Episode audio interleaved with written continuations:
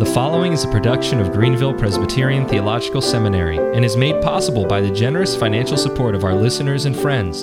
For more information about the seminary, how you can support it, or applying to become a student, please visit gpts.edu. Hello and welcome to another edition of Confessing Our Hope, the podcast of Greenville Presbyterian Theological Seminary. My name is Zach Groff, and I'm the host of the podcast, also Director of Advancement and Admissions here at the school. And I have with me uh, by Zoom today Dr. Joseph A. Pipa Jr. Dr. Pipa, thank you for joining me. Thank you, Zach. This is always a fun time. It really is. Uh, we are today going to work through some questions from our listeners as part of our recurring faith and practice segment. And we have a good uh, group of questions, some of which are very timely for the season, especially as different listeners have been hearing sermons from Isaiah 9 and uh, the different uh, passages treating Christ's first coming and advent and incarnation.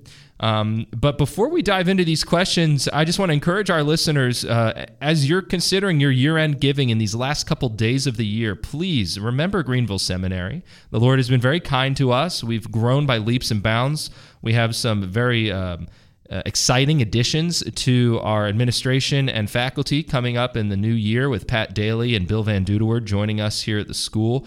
So there's really never been a better time to support Greenville Seminary. And I just warmly invite you to visit gpts.edu slash donate to make your gift today or to send in your gift by mail to P.O. Box 690, Taylors, South Carolina 29687 before the end of the year so that you can get that tax advantage for 2021. Uh, but let's uh, let's get into our questions. Dr. Pipa, would you open us with a word of prayer, please? Be glad to. Almighty and glorious God in heaven, we bless your name for you, the God of all wisdom, truth. You are the God who is light. We thank you that God the Spirit has uh, inspired men of old to write your words exactly and truly in your word and promised then to be our teacher. Christ, our prophet, reveals to us your will for our salvation through his word and spirit. And so we approach this task today, Lord, not in uh, dependence upon the flesh or the strength of men or their minds, but in dependence upon the Spirit, that you will be glorified, Lord, in that which is said. We ask this for Christ's sake. Amen. Thank you, Dr. Pipa.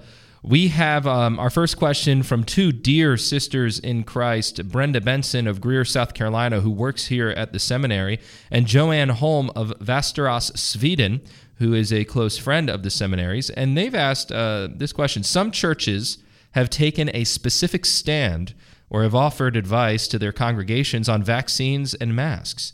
Is there a theological reason why many Reformed pastors have not done this? Thank you all for the question.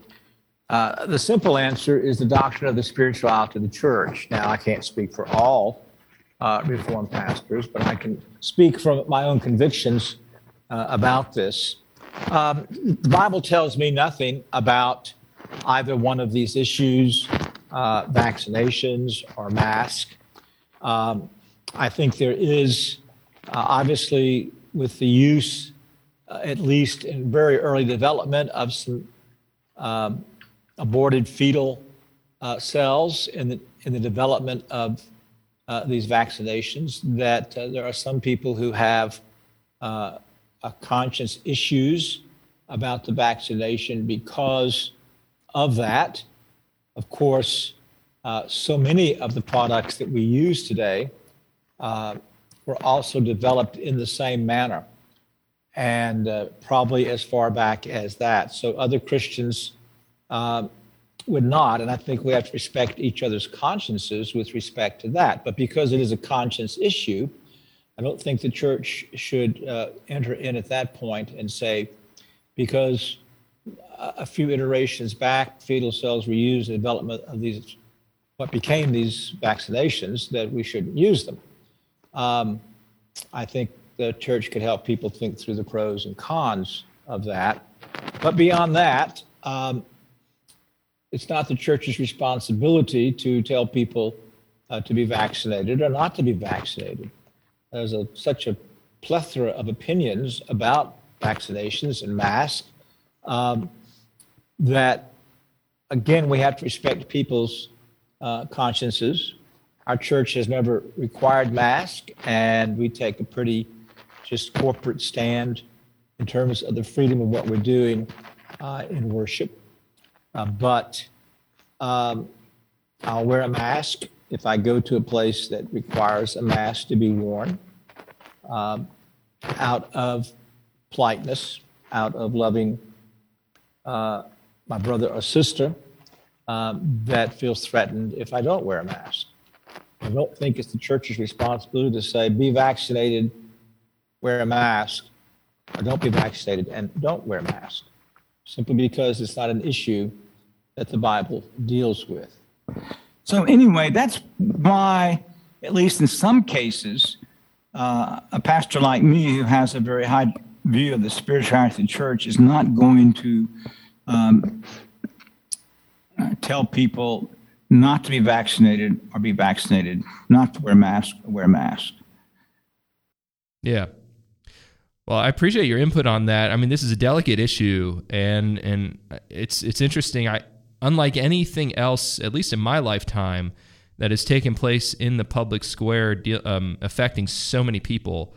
Um, unlike any other issue, I've seen theological arguments on all sides of uh, of kind of the political, social um, spectrum, and so it's difficult to sort out. I can imagine uh, our people coming to us, and I mean that broadly, not just at our church, but just at any church, um, coming to to their pastors and and asking for theological and biblical insight, uh, dealing specifically with wearing surgical masks in public and whether or not to get a particular vaccine, which yeah, and I'm often asked the question, even by people at Antioch, but uh, and I will say to them what I've just said now. Uh, here's the pros and cons.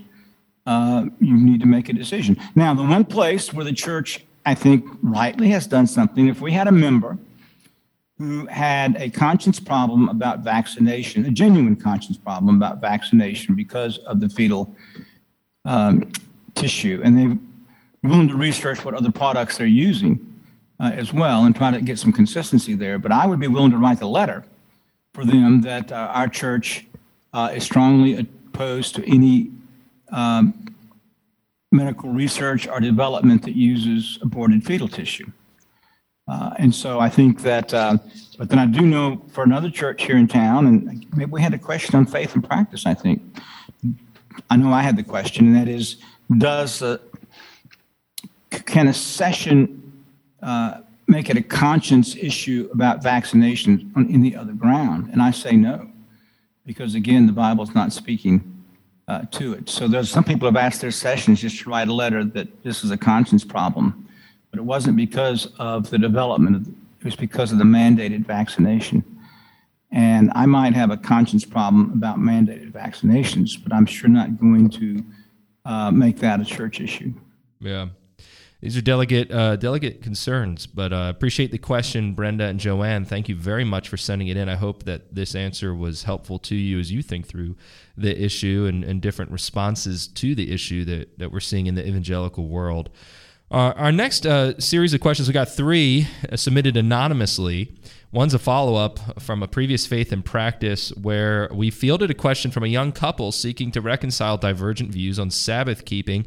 And listeners may recall that the husband in this scenario, or the soon to be husband, has a stricter practice of Sabbath keeping than his soon to be wife.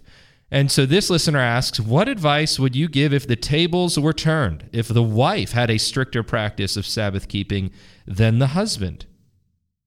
Yeah, that's a very useful question. Um, and I've, I've tried to think through a number of principles with respect to this. I'll just start out with the simplest, and that is you don't nag. Um, we try to have uh, decent biblical discussions with him. And if he is a godly man, he is going to uh, listen uh, to you and to your arguments and not think that because he's the husband, he has no need uh, to do so. He does have a responsibility to do so. And you then want to model uh, in your own practice and attitude the joy of the Sabbath.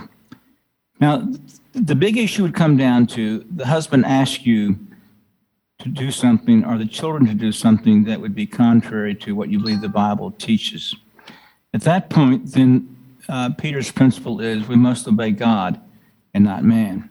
In a, in a quiet and humble way, uh, a wife would have to say, I'm sorry, that's a sin. In the same way, if he asked her to lie on the income taxes or to watch pornography or, or anything else that he might do uh, that would uh, violate her conscience with respect to the requirements of the Word of God, she then would have to take for herself and for her children uh, a humble uh, role of obeying God and not man, making it constantly a matter of prayer. Uh, that God would uh, bring them to one mind, and that the husband would not um, seek to cause her to compromise. So, if he asked, for example, or said that he uh, had plans to take the family out to either an amusement park on Sundays or a movie or a restaurant, uh, the wife could say, not only for herself, but even for the children, no, we are not going to do that. Right. That, that's that is a difficult thing, and you know we've run into this in my own family, not so much between husband and wife, but between uh, us and extended family members whom we love, we want to spend time with, and we typically propose an alternative. And so this is my input into the advice. My uh, the alternative would be, well, rather than going out, why don't we come over? Why don't you come over to my uh, my house? We have we have supper ready, or we had plans to have you yeah, over. that's that's easier to do in that context. Yeah. to have alternatives. We do try to do that with family. Yeah, Um, being proactive even. But in the, um, you know, he doesn't want the alter. He already knows what the alternative is, and he does not want the Yep. alternative. So you've got to put it in the categories. the fourth commandment uh, as or more serious than uh, the seventh commandment or the uh, the eighth commandment? That's why I use the two examples of pornography or cheating in line. Well, it is. It's the first table of the law. And a lot of our heartburn would dissipate if we would realize this is the first table of the law. And even though it is so greatly neglected in the culture and in the church, it is at the level of commandments one through three. Yeah. And that's why we're going to have to take those kind of stands. Now, they're Christians, they're in a church, which means that it ought to go to the session uh, at that point uh, if there becomes a real uh, uh, sturdy disagreement about it. You know, that's a really good point. At at least in terms of how the question was posed, it is assuming that both parties here in the disagreement are Christians and that you can um, appeal to the man's Right. love of God and understanding of Scripture and desire to be in conformity with God's law and, and the like. Um, it's a much more difficult situation if, uh, if the husband is not a believer and is even hard hearted against the wife's desire to keep God's law and is seeking creatively to cause her to stumble and subvert it. Um, that- that's a that's a, a really a deplorable um, condition to be in and a very sad uh, situation. So anyway, um, we could always field follow ups on that, and uh, typically we do have at least one question on the Sabbath each episode here on Faith and Practice, which is fine. It's an important issue and one that's been under attack for a couple centuries now in our culture. Our next question is, um, and again from Anonymous, it's dealing with a text that I'm sure uh, the the person heard recently in uh, in his church. In Isaiah 9 6 the promised child which Isaiah prophesies shall be born to us is likewise prophesied to be called the following names. Wonderful Counselor Mighty God Eternal Father and Prince of Peace if the child is in fact Christ Jesus, and I believe that he is, then three of these titles make perfect sense. He is both wonderful in all his ways and our great counselor by his word and spirit. He is mighty God, being the Son of God and second person of the Godhead, sharing the same nature with the Father and the Spirit, being equal in power and glory to them. He is Prince of Peace, in that peace cannot be known apart from savingly knowing him. But the fourth title or name, Eternal Father, is more difficult for me to reconcile with whom I understand Christ as Son to be. Can you explain how Jesus Christ is, quote, Eternal Father, end quote, in connection to Isaiah 9 6? Yes, uh, thank you for the question. It's a very uh, useful one in grasping that uh, scripture, and I'm sure a lot of people, even as they've read this through the years, would would wonder.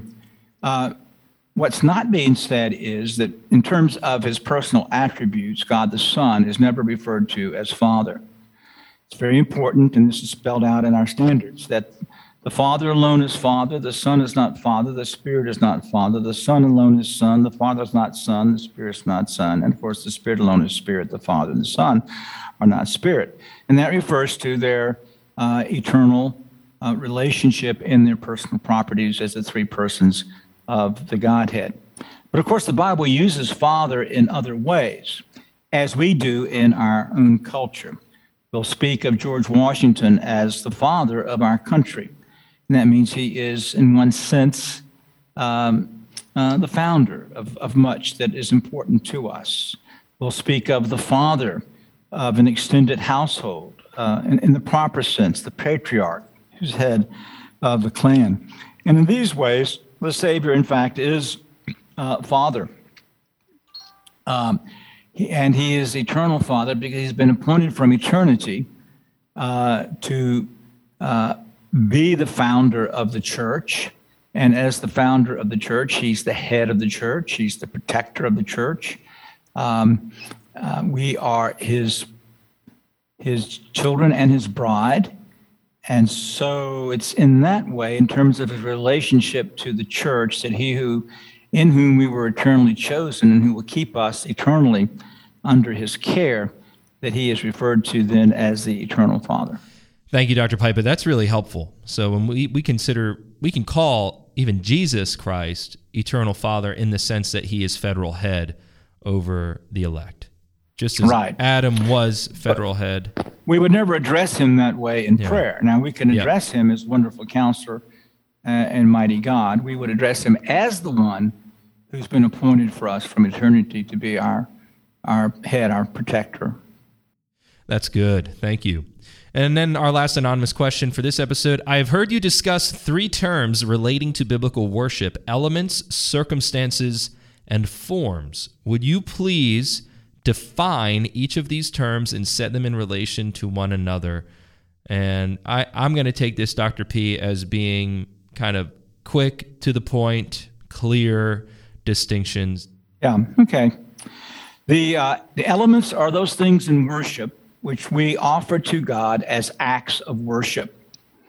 So the use of the word read, um, recited, preached, confessed, all the different aspects of prayer, uh, singing, uh, and uh, I would say the offering and, and the sacraments, and occasionally then vows.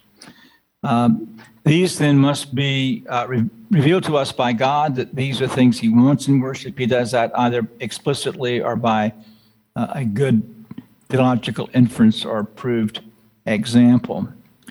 Circumstances, if you think the word itself, that which stands around, are the things that enable us to perform the elements of worship. And just as any group, when it meets together for a group activity, has certain necessary things. So it is true when the church gathers to worship. A meeting place, a time, um, a length of service, uh, and then the accoutrements, the, the furnishings of the room, the, the sound system. Are we going to use uh, PowerPoint for the hymns? Are we going to have hymn books or hymns printed in the bulletin? All these things that enable us to uh, worship God are things that are not revealed in Scripture, but are appropriate in all cultures for doing these things. Those are circumstances, and they're things about which Scripture is silent. Then there are the forms, and the forms have to do with the organization and content of the elements. So, for example, the Westminster Standards refer to the Lord's Prayer as the form of prayer that our Savior has given to us. And these are words, actually, uh, that are said in the standards that may be an outline for prayer or actually may be used uh, themselves as prayer. So, form would include uh, the content of our singing, content of our prayers, the content of uh, our preaching. And forms then would include um, element are, things in worship such as posture and liturgy that are in fact revealed in scripture but are not mandatory. So calvin addresses this quite well. I think it's in chapter 10 of book 4 And he talks about kneeling, he talks there about head coverings, which he points out are not uh, required, they're revealed postures in worship, but we're not sinning if we don't do those. So the postures of standing or kneeling uh, for prayer, uh, standing for reading of scripture, the corporate amen, um, hands extended from waist to receive the benediction. These are, are, are postures for which there are biblical examples, but we're not required to do them. So I put that under form because circumstances are not revealed in Scripture, forms are. Now, the same in terms of how we order our worship, which we call liturgy. That's a form. We're not to do anything in worship that uh, is not in Scripture, but do we um, do we sing here and do we have confession of sin there? How do we put the service together? Is it a covenantal dialogue or is it a very simple prayer, psalm, scripture reading, psalm, sermon, psalm, benediction? Um, as long as the elements are there, we do have biblical patterns how to how to order them, but we have no requirements.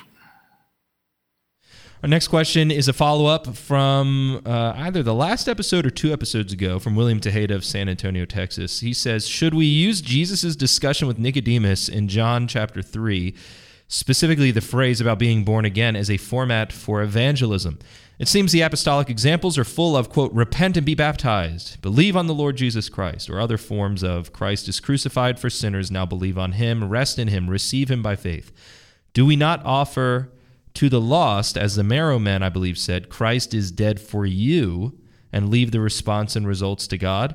Of course, we know that the Spirit is the one who will give life, but does the recipient have to know that he or she must be born again in order to respond? Is this pattern in Scripture besides in John 3? I see the offer of the gospel go out, and one is reborn without perhaps understanding that he or she was reborn.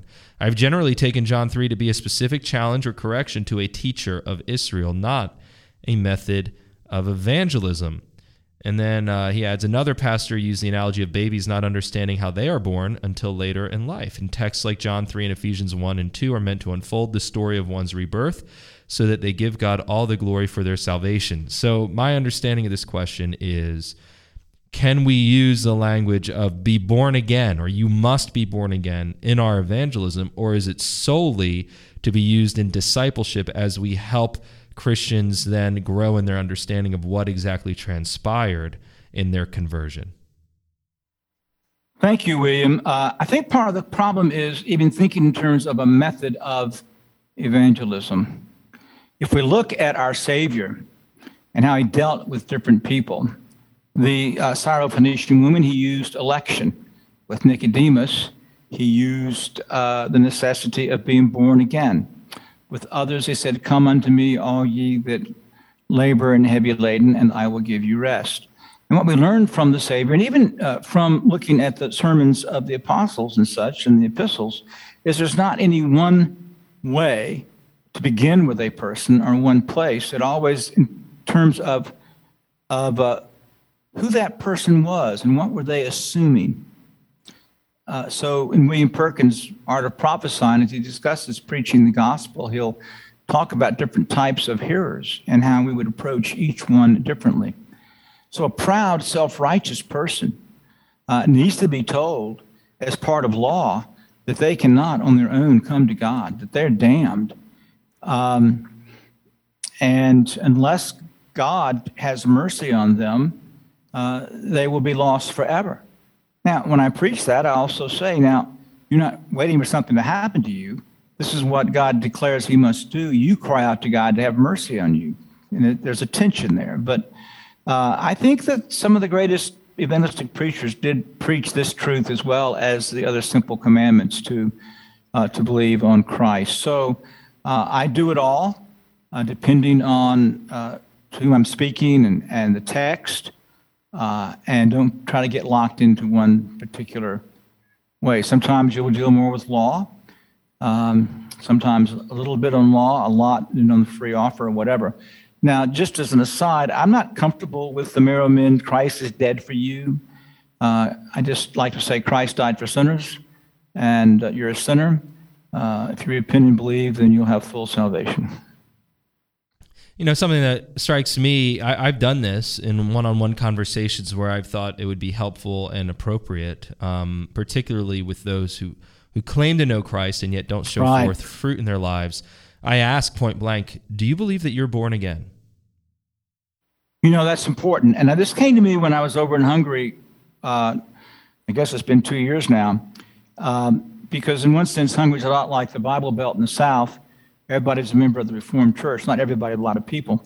And it occurred to me that is the best question there. That's the best question here. Not are you a Christian, uh, but have you been born again? And then you'll get a raised eyebrow if the Spirit's doing, what do you mean? And then you can open up that whole thing. So I think it's a very good question, particularly in places where we live. Yeah, yeah, and you know, here in the West, I don't know what it's like in Hungary. I mean, that is part of the West, but here in America, the phrase or the title "born again evangelical Christian" is one that's bandied about quite a bit in the news media. So even if you you could say, "Do you know? Have you been reborn? Have you been born from above? Have you experienced the spiritual rebirth of a new, of of a new heart?" You know, using other biblical language to hit at the same truth, right? So that right. you're not you know just running over stale language that is clouded in um, confusion. Yeah. But born again's fine. I mean that that's either born born from above or born again is what it says in John three. But I. I mean, for what it's worth, and Dr. Pipa's answer was much more comprehensive. But um, William, I would say that it is appropriate to go to John 3 in evangelistic conversations and even in evangelistic preaching. And um, in that sense, I then would would share or hold in common uh, that practice with Whitefield and Edwards, though certainly not with the same wonderful effects or even boldness that those men had. But uh, they certainly would put that need to be born again in front of their you hearers. see, it's, it's very important that people realize that they can't bargain with God. I mean, sometimes this free offer of the gospel um, in certain hearers simply reinforces their sense of independence. Yeah. And uh, this is, it's in a sense, you could say it's preaching of the law. It's bringing them into a point to understand, I can't do anything. I am helpless. And yeah. then they'll cry out to God. Yeah. I mean, part of the free offer is not just a, an invitation and a pleading, and um, but but is also a command. Compel right. them to come in. You know, like the frame, the famous sermon from Spurgeon on on uh, the passage from Luke in the parable, compel them to come in to the wedding feast. Um, that is an aspect of bringing the law to bear, telling them they must, but they can't, but God can. Right. Um, all right, we're going to move on. That I, I've just read two books recently on the free offer, so I was excited to get that question. Thank you, William.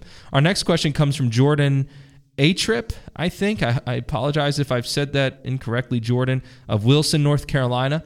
I've noticed that many conservative confessional Presbyterian churches include recitation of creeds and catechisms in their liturgies. In light of the regulative principle of worship, is there biblical warrant for this? I mean, there needs to be more than a warrant. There needs to be biblical mandate for this. Well, I think um, that's what he means. Yeah, I know. I know. I'm just saying. I've heard some people categorize this as a religious oath or vow, but in my opinion, that's a bit of a stretch and doesn't seem to comport with the occasional nature ascribed to such oaths and vows by our confession. And he cites 21.5. In addition to biblical warrant, is there historical precedent for this practice within the Reformed tradition? Or is this, along with corporate confessions of sin and responsive scripture readings, an example of Presbyterians unwittingly drifting from their rule of worship to adopt a more Anglican approach? Well, that's a pretty provocative indictment there at the end about corporate confessions of sins and responsive yeah. scripture readings. But um, but let's focus on the this question of creeds, confessions as religious oaths and vows, and and and parse this out? We'll start with the biblical warrant, uh, and that is that in the first place, uh, we have the biblical commandment to make and use creeds. So, for example, uh, 2 Timothy 1, we have the fact that the synagogue service in which Christ would have participated begins with a formal confession called the Shema for the first word, Hear, O Israel we have our Savior telling us that we are to confess Him before men, and that seems to be much more in the corporate context of our initial profession of faith, which in fact the creeds first developed as a part of it. That's some of the biblical background. Now, what Calvin and the reformers did, and it's very important that we understand this tradition, not all tradition is wrong. They went back and looked at the early church How did the early church implement the regulative principle of worship? And if we're going to talk about biblical tradition, well, obviously the early church continued what I think was an apostolic practice. By the way, the New Testament is full of these creedal statements, such as 1 Timothy 3.16. Philippians 2 is either a creedal statement or a hymn. Uh, and there are other very short, succinct statements uh, like this. So the ancient church developed the creeds as part of the profession of faith. And uh, over a period of time, the Apostles' Creed developed. The Nicene Creed developed as a guardian against uh, error and was recited as such. And so uh, when Calvin began the work of reforming worship, uh, he kept the creed. Uh, he both had the creed sung, it's in the Geneva Psalter, and he also um, had uh, it recited in the service. So um, he, um, in his form of ecclesiastical prayers, he wrote that in saying or singing the creed, God's people testify they all wish to live and die in the Christian doctrine and religion. So when we're summoned by the minister on the Lord's Day to stand and raise our voices, one, and to say what we believe as Christians, we ought to do so with heads lifted high and hearts burning with conviction. For in that moment, we're stating the fundamental truths upon which our lives depend. We can also point out that the creeds are our link with the Catholic visible church. And when we confess these creeds, we're standing shoulder to shoulder with the church uh, for um, century after uh, century. And so um, it's been a very specious thing that developed. You know, Knox used creeds.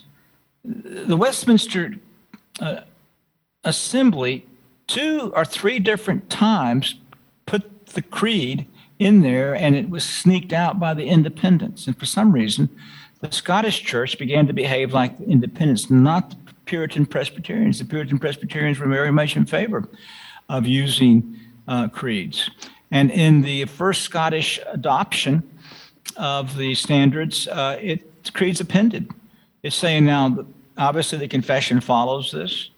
Uh, some of the great Reform writers, uh, Perkins, Witsius, take two different cultures, one English and one Dutch, wrote uh, beautiful commentaries on the Apostles' Creed. And so I will say it is a weak and bald Presbyterian worship that omits uh, the use of creed. It is the historic practice of the ancient church and the Reformed church. It is only uh, a much more recent practice of a later Scottish development in American Presbyterianism and then Baptist evangelicalism that's left out. So, no, we're not drifting into an Anglican approach. We're drifting into a much richer and, um, I think, uh, Reformed approach. Now, the same with corporate confession of sin. Corporate confession of sin goes back through the history of the church. It was implemented um, by uh, Calvin in Geneva. It was used by Knox. Um, and um, even Owen, in his defense of free prayer, doesn't say that all common prayer is wrong, is that free prayer is to be the primary use of prayer that we have uh, in our worship. And so the Reformed tradition actually has both of these things. Now, the responsive scripture reading, I'm not really excited about that. I don't see any usefulness of that. Um, scriptures to be read as an act of worship, not recited responsively. Though you could argue that the antiphonal nature of the Psalms um, does lay a foundation for some type of scriptural antiphonal recitation or singing in corporate worship. Our next question comes from Sam Morris of Cape Carteret, North Carolina. We got a lot of North Carolina questions today. And we sure do. That's one, two. We got. Well, that's two anyway. Well, no, three. Three. Three. Yeah, three, three. North Carolina. And. Um, do. All right. And I'm pretty sure one of the anonymous questions was from North Carolina. All right. Can you please comment on whether Professor John Murray's view on the visible and invisible church distinction departs from the Westminster Standards, and if so, how? I'm currently reading through volume one of his collected works, and on page 31 in particular, he cites, and it's unclear as to whether he simply disagrees with the language traditionally used, as it seems he did with the Covenant of Works, or if he disagrees with the doctrine itself. Now, that's a good distinction. Yes. So, Sam, I, re- I went back and reread it. In fact, we're using this as a discussion piece in our ecclesiology course this uh, spring. Um, let's get back to the beginning. Larger Catechism 64 The invisible church is the whole number of the elect that have been, are, or shall be gathered into one under Christ the head. And in 62, the visible church is the society made up of all such as in all ages and places of the world do profess true religion and of their children. So Professor Murray argues that the distinction is invalid. So I think that um, he is at least scrupling the standards at this point, and uh, he does not deny the fact that there is a whole number of the elect that have been or shall be gathered unto one church unto Christ. But he is arguing the Bible never uses the word church to refer uh, to that number. One other background piece, Sam, and that is um, in the proper expression of this, we're not talking about two churches, we're talking about two manifestations of the one Catholic Church. One is an infallible uh, manifestation that is uh, not temporal or geographical. The other is a fallible um, expression of the church, fallible because it uh, is never exhaustive and because there will be those in um, the uh, visible expression of the true church uh, that are not regenerate. So it's one church under two expressions. Now, that's the proper way to think about it. Um, I use the illustration of an iceberg. Uh, an iceberg is barely above the surface of the water. Well, sometimes it'd be highly above, but wherever it is above, it's multiple times deeper. So the true iceberg there is an iceberg, but then it calves. It drops off pieces of ice that are clumped up next to it. So from the distance, the iceberg actually looks larger than it is. So that's the church. In one sense, in any visible time, it might look larger than it is at that time. In the other sense, it never ever could express the comprehensive nature of, of the church. Now, Murray argues that every use of the term ecclesia, which is the Greek word for church, refers only to um, a, uh, a specific church or groups of churches. Uh, and the few passages uh, in the, um, the scriptures that seem to refer to the church otherwise, he seeks to dismiss. So, for example, uh, Ephesians 1 verse 10 that in the dispensation of the fullness of time he might gather together in one all things in Christ, both which are in heaven and which are on earth, even in him, and hath put all things under his feet, and gave him to be the head over all things to the church, which is his body, the fullness of him that filleth all and all. Now, for me, that is a very um, unmistakable reference to what we're calling the invisible church. Murray says it's not.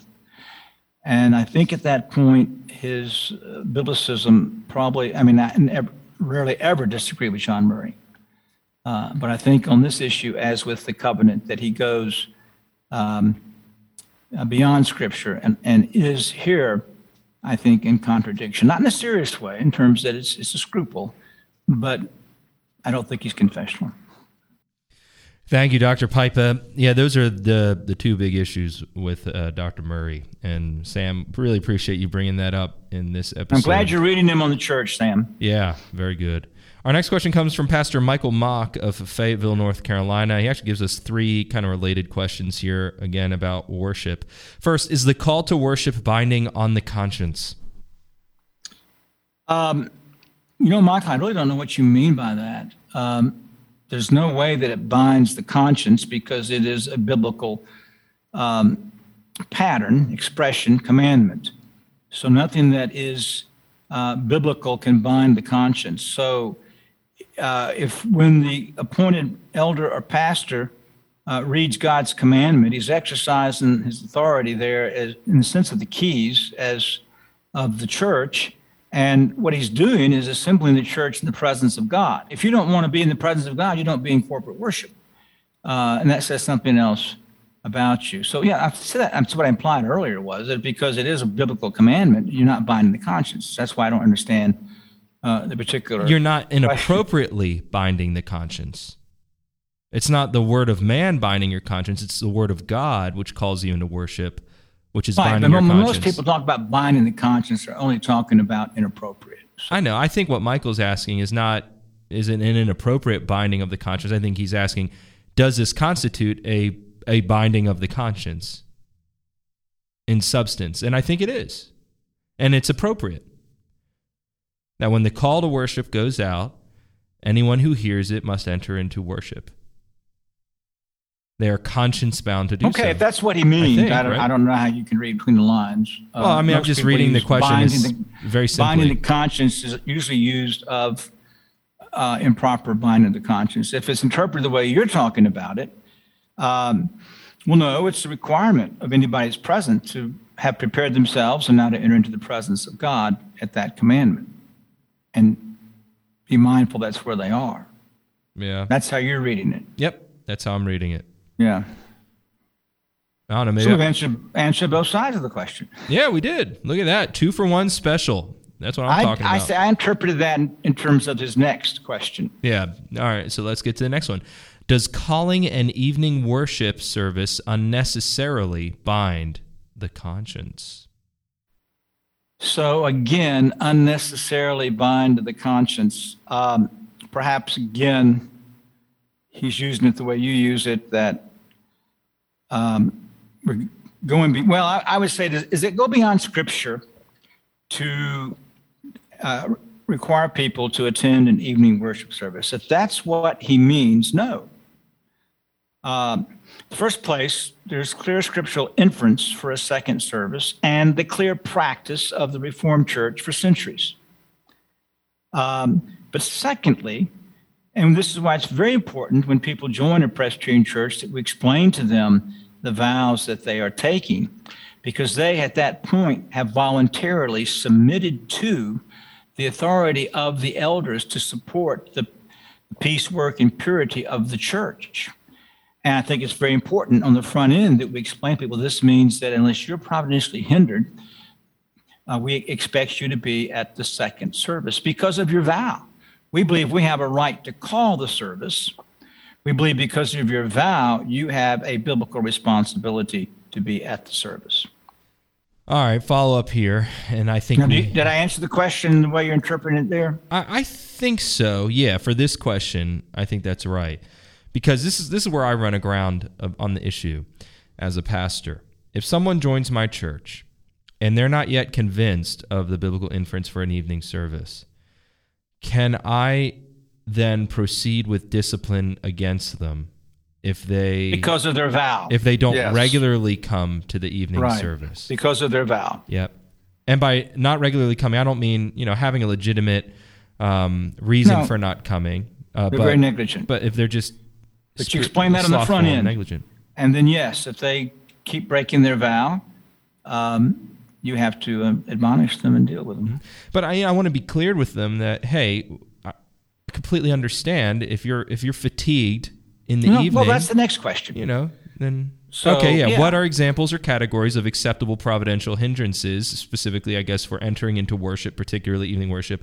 Any resources to direct me how to research this more? And I'm assuming, as a pastor who's who's sorting through, you know, or thinking through this issue, whether or not it's coming up in his church. Yeah. Um,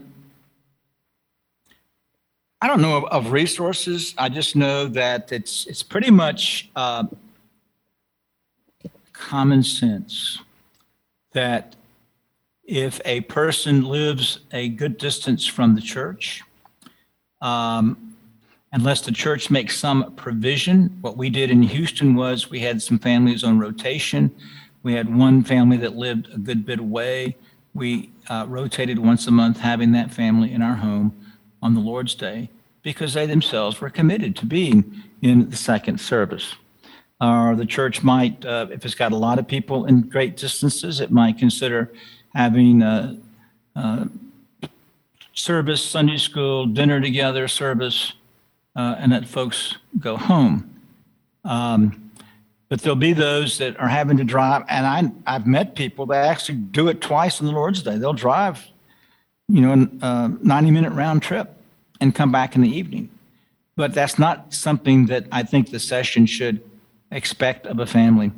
It's important with respect to Sabbath keeping when we think of, and here's your resources of that which is necessity and mercy, that we don't do things that hinder a person's Sabbath keeping or hinders their six days of work. And uh, for example, this unnecessary amount of time in the car would hinder both. Um, or if they are ill uh, and, and just worn out, and they need to uh, stay in on Sunday evening to get rested because of what lies ahead, that becomes a deed of necessity and mercy. So it's all common sense. And what are the purposes then of, you know, does the person regret having to stay in? Uh, Zach and I have talked about situation. Let's say a doctor. A doctor is not violating the Sabbath to be on call on Sunday evening and miss the second service. Or if he were up a lot on Saturday night, that he goes to bed Sunday afternoon, doesn't go back to the second service. But there's two things that should never become the regular practice because everybody has rotation. If he's voluntarily taking a rotation that constantly interferes with the Sabbath, he's got a spiritual problem. Uh, and the second is his own heart. When he does that, does he miss it? You know, do I really regret that I'm missing um, a service of God's people? And then, of course, there are those elderly people in the congregation that just cannot drive after dark. And at that point, if the deacons, that should be a high priority with deacons uh, to uh, get them there. But if they can't do that, that obviously is uh, a, uh, a providential hindrance, or simply the person, they've got enough energy to get to, to one service.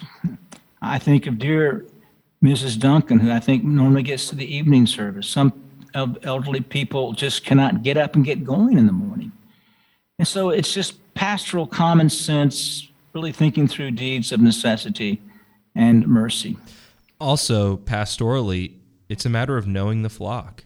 Um, you know, Tim Witmer, well, obviously, you can't have pastoral common yeah. sense if you don't know the flock. Tim Witmer's excellent book, uh, "The Shepherd Leader," he has these four uh, relations to the flock that a pastor or an elder should have. And, and the first one is knowing the flock. You need to be in touch with them in their homes, visiting with them, know their situation so that you don't then run roughshod over them if you notice oh they're missing service they must have a spiritual issue here that i need to address with discipline no not necessarily you got to figure out what's going on um, and and and be you know have it I think an instinct and impulse for compassion and understanding and charity as you address this particular issue. Um, but it's a great question, and it's one that especially uh, those churches of ours that have two services, stated services on the Lord's Day.